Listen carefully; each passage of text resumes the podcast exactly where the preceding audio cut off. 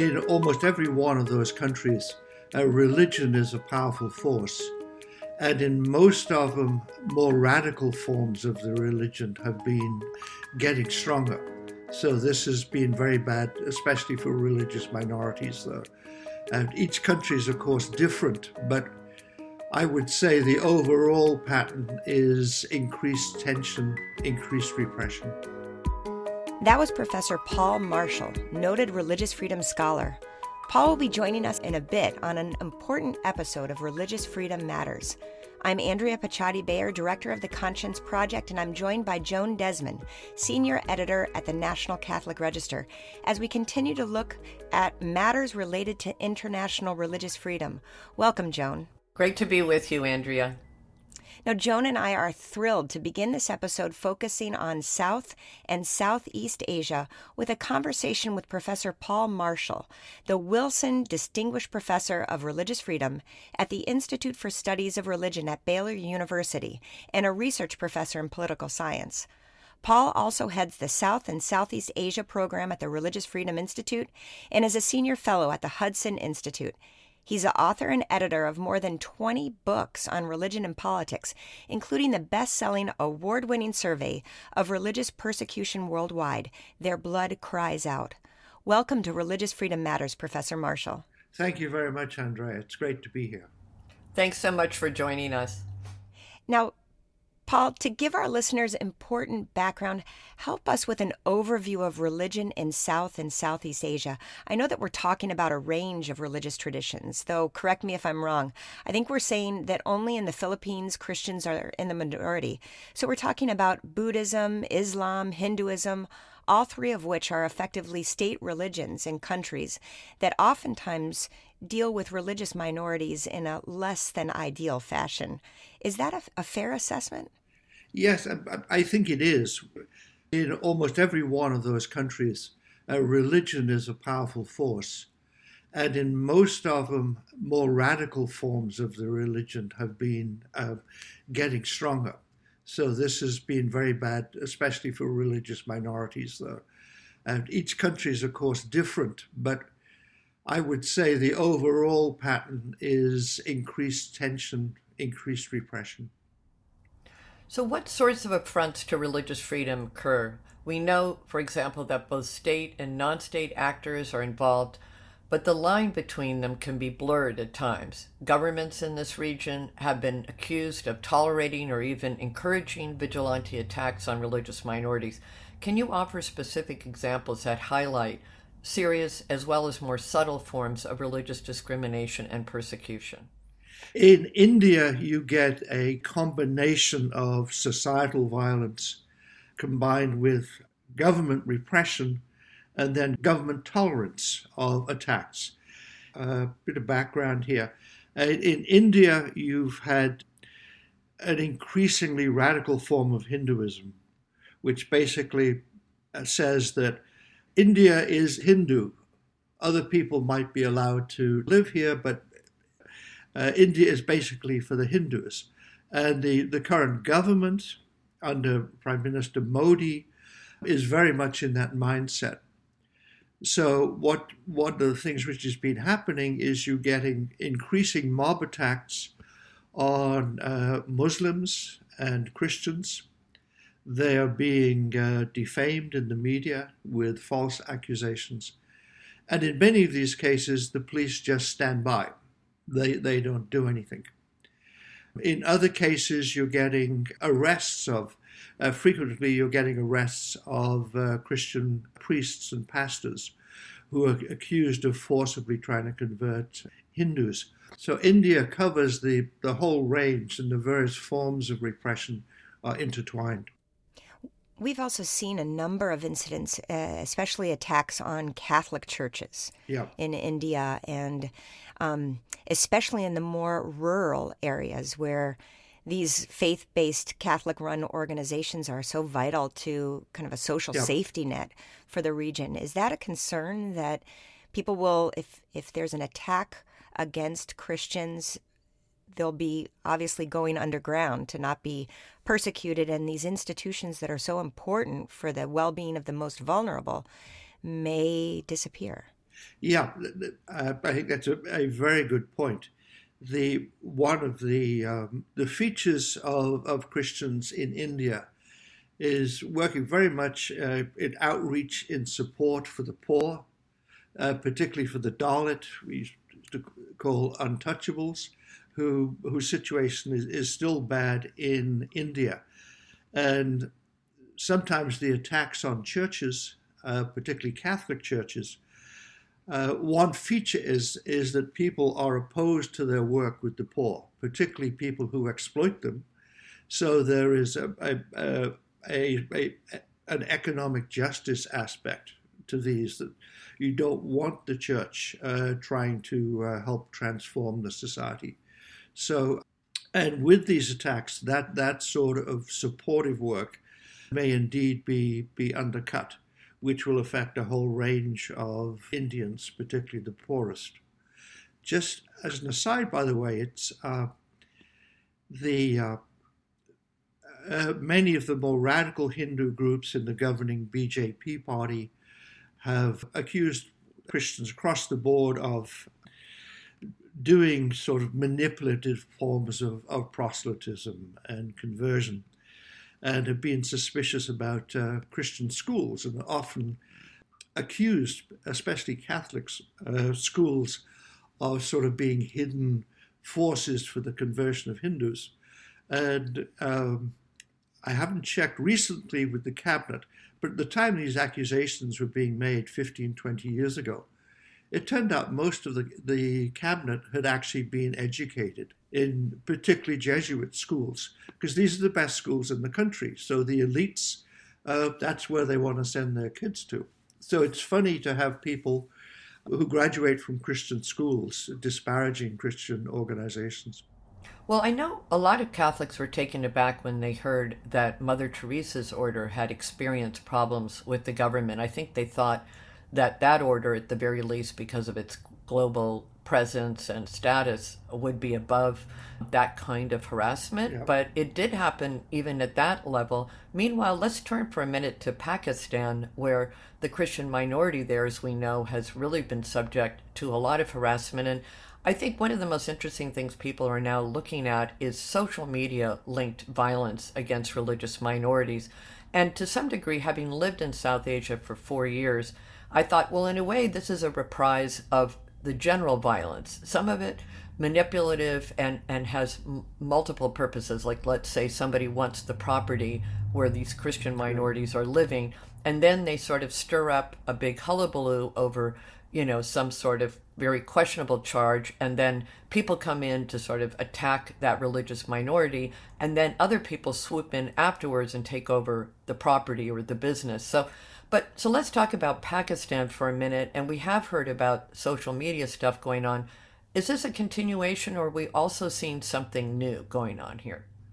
It's a it's a continuation that um, you know blasphemy accusations have always been there but it's been getting worse. There were stringent anti blasphemy laws brought in in the, the 1980s. They've even been tightened up.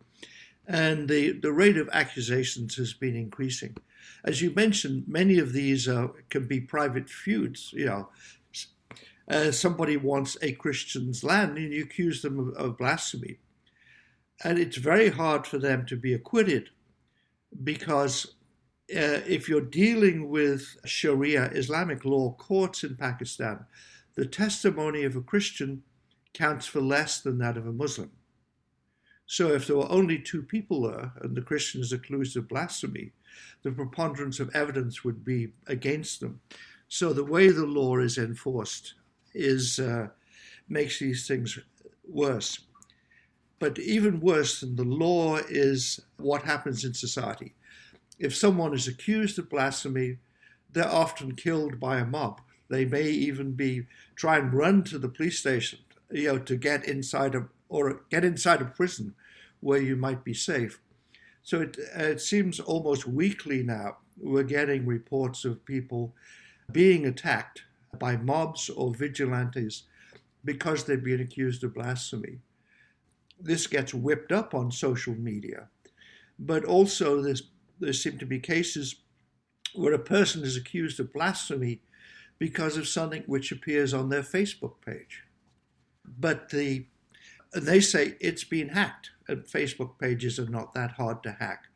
And a person would be really, really stupid to put something potentially blasphemous on, on their um, Facebook page. So, social media are being used to sponsor false charges of blasphemy as well. You know, this reminds me a lot of uh, the horrible, difficult, and tragic situation that Asia Bibi, yeah. a Pakistani Catholic mother, faced, where she was uh, accused of blasphemy by, you know, an, an, another farm worker in the field yeah. um, over a fight about the use of the drinking, and um, and she suffered for years in yes. prison. She was in isolation because of concerns of retribution by fellow inmates. Yeah. Um, she's since been freed, but she she had to leave her homeland mm. in order to be able to live in freedom, even though she was acquitted of charges. And it, it seems just like you were saying before, Professor, that um, this can be a, a ruse to silence um, any kind of dissent and, and to really put a stranglehold over religious expression and just speech in general. Yep. And, um, you know, it, it, I know you've been um, among the leaders on the international front trying to push countries to get rid of blasphemy laws. What's been the receptivity of countries to question these these laws and their execution or their administration or poor administration? Uh, it, it varies. Just some background on this. Uh, I, I, became interested and focused on blasphemy because blasphemy laws uh, create all the other sorts of problems. It first hit me when a magazine editor in Afghanistan published an article uh, saying, you know, is is it really the case that we we should kill someone who apostatizes from Islam? And then he was accused of blasphemy and, in fact, was imprisoned for two years for the article. And nothing he said was blasphemous. They said, but to question uh, what we think are Islamic precepts is blasphemous. So that means you can't even discuss other issues if you're going to get accused of blasphemy this came up with questions of adultery and so on. So that uh, radicals, apart from all the other uses, radicals use blasphemy laws to shut down discussion or criticism of what they believe. So it's very difficult to tackle other problems with blasphemy laws um, in the way. So, uh, uh, to add that accusations of blasphemy are usually not against people who we think of as normally as blaspheming, uh, saying something uh, slanderous about uh, God or someone's beliefs. Uh, they're often people who raise questions. Uh, Muslim intellectuals, you know, in from Iran, grand ayatollahs in Iran have been thrown into prison for blasphemy because they disagree with the government write you know, a three volume work on the Islamic theory of the state by a pious Muslim and is accused of blasphemy because he disagreed with Khomeini. So this the shutting down of, of debate and then again uh, controlling your enemies. And the uh, this is getting worse in, in Pakistan. In other places, I hope it's easing up. If you take the largest Muslim country in the world, Indonesia, which is relatively free. But they still have blasphemy laws. And uh, in one very famous case, the, the Christian governor of the capital, Jakarta, ethnic Chinese named Was uh, sentenced to two years in prison for purported blasphemy in, in a campaign speech he made, which, again, going back to social media, someone doctored and took out a couple of phrases and then reposted it. And uh, more people saw the doctored uh, version of the speech than saw the original. So that I, I think things will improve. In um, Indonesia has a very good uh minister of religious affairs now, but in in Pakistan and uh, Bangladesh, uh, the situation is getting worse.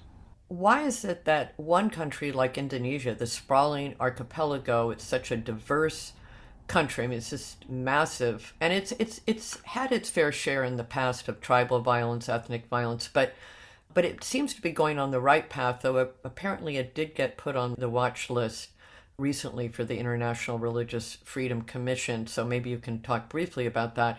But on the other hand, India and Pakistan, you know, India has had a long history of democracy. It started off as a secular state, a consciously secular state. Pakistan, a very different situation. So you have three different histories, contexts.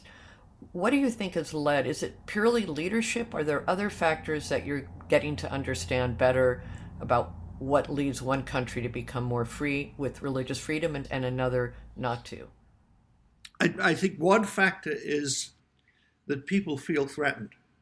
It's the, this would be a, a, a long discussion, but with globalization, the image I use, if, if you were living in a village in northern India or in Indonesia, in Java, 100 years ago, 150 years ago, and you were Hindu or Muslim, you didn't think about it much because everybody you knew was Hindu or Muslim uh, you didn't you didn't think much about what you would do when you grew up. You do what you do. You'd be a peasant like your mama, you know, mother and father. So life was given, and then then there are uh, challenges come. If the roads improve, you start to meet different people. Uh, you might see books, you might see magazines, and then there's a, a radio, um, then there's a TV, and then there's the internet and now you are subject to all these different sort of influences. You're aware of people very different from you who are questioning what you think.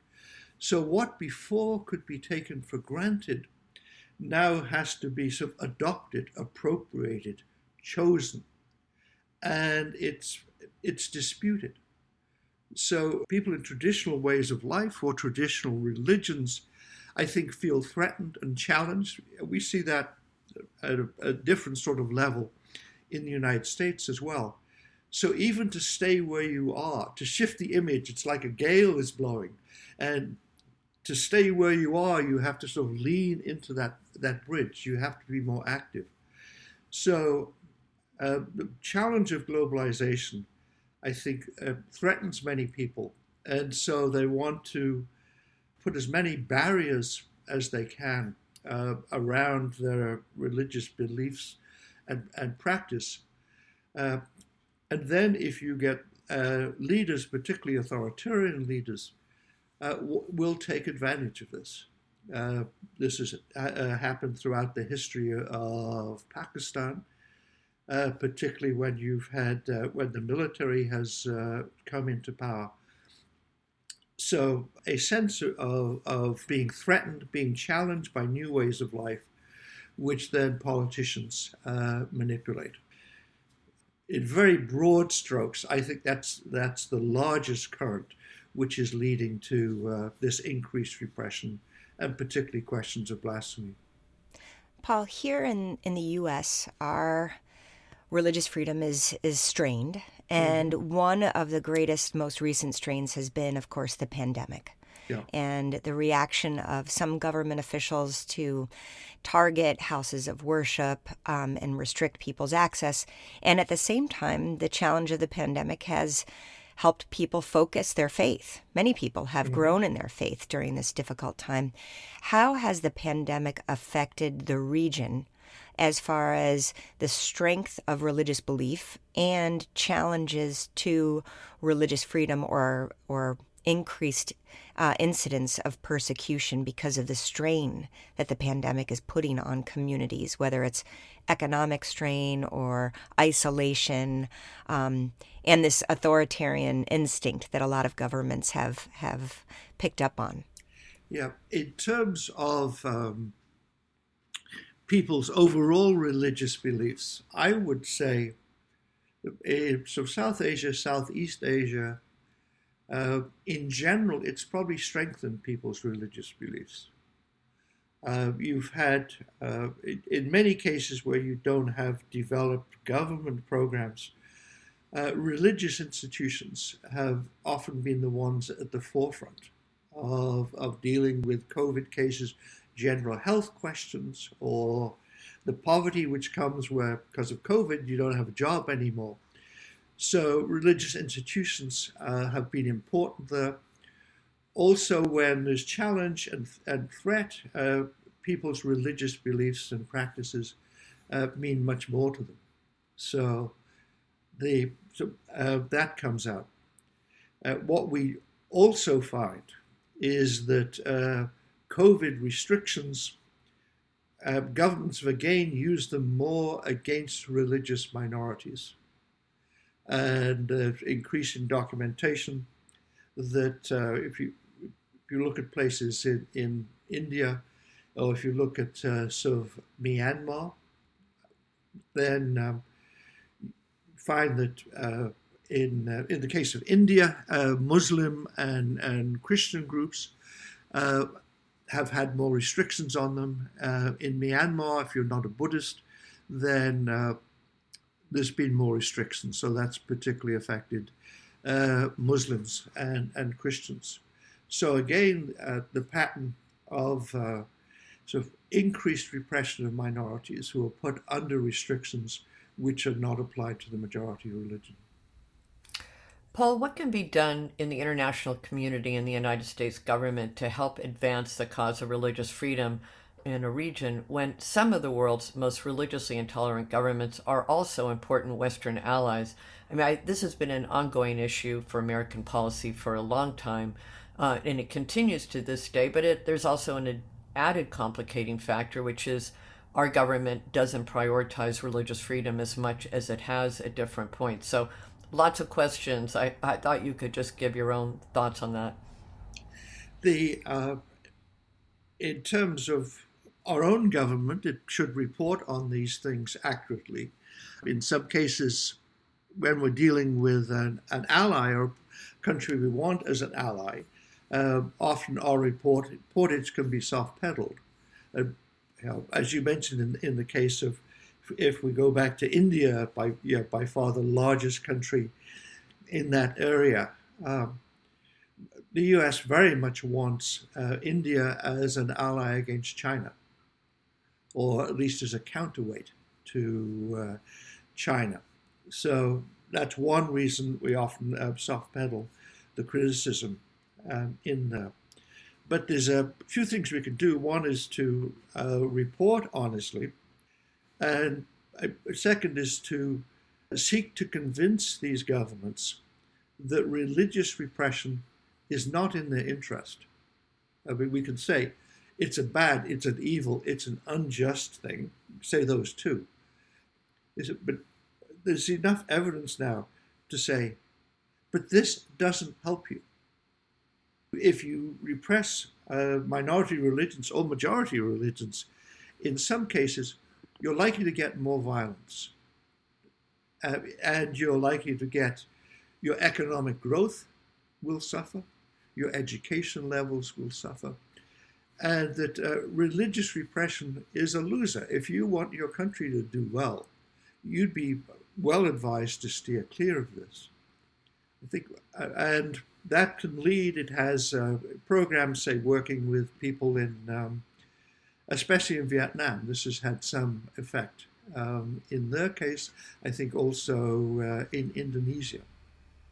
No, I think you're absolutely right, and and you, of course, know this. But I was always, um, I've been always impressed with the Religious Freedom Institute for making the point that religious freedom helps national security issues yep and whether this is a concern for some of the country's leaders in, in the region that we're talking about, it actually advances the interest of women. Yeah. When a country has strong protections for religious freedom, and we can see, um, you know, especially in the case of, of someone like Asia Bibi, mm-hmm. um, but also for these other incidental interests that are becoming more and more prioritized by the Department of State. For example, the interests of the LGBTQ community um, is actually further served by strong and robust protections for religious freedom. And it's it's always troubling when we think of civil rights or human rights being an either or, yeah. or you know crumbs under the table. Um, all boats are raised, and and I'm hoping that at least our current and our new ambassador for international religious freedom continues what was the tradition that, that the former ambassador Sam Brownback did, who, as a Christian Catholic, advanced and advocated for the religious freedom of non Christians. Our current ambassador is the first Muslim, which is great, and can really be that standard that religious freedom isn't just for our own but is for all believers to be able to seek that important truth. So I think that there's a lot of work that we can do both as a church and as a country, but the work is going to be tough going, it seems. Yeah. So I want to thank you again, Professor Marshall. This has been an incredible conversation, as I suspected it would be. Many thanks again for joining us on this episode. Um, you can find out more about what Professor Marshall is doing by checking out his expert page at the Hudson Institute. He's really just prolific and been a leader not just in this region, but on the issue of religious freedom internationally for a long while. And it's just been a treat to have you here to join us and inform us on an area that we're just beginning to scratch the surface on. Okay, thank you very much indeed, Andrea and Joan. Well, Joan, I thought that that was a fascinating overview of some of the issues and the complicated issues related to religious freedom in South and Southeast Asia. Uh, Professor Marshall was exceptional, did not let anyone down, I'm hoping. Um, and I just wanted to, to flag for everyone listening that there is a really beautiful movement and presence, especially of the Catholic Church in this region, that sometimes is overlooked here in the United States.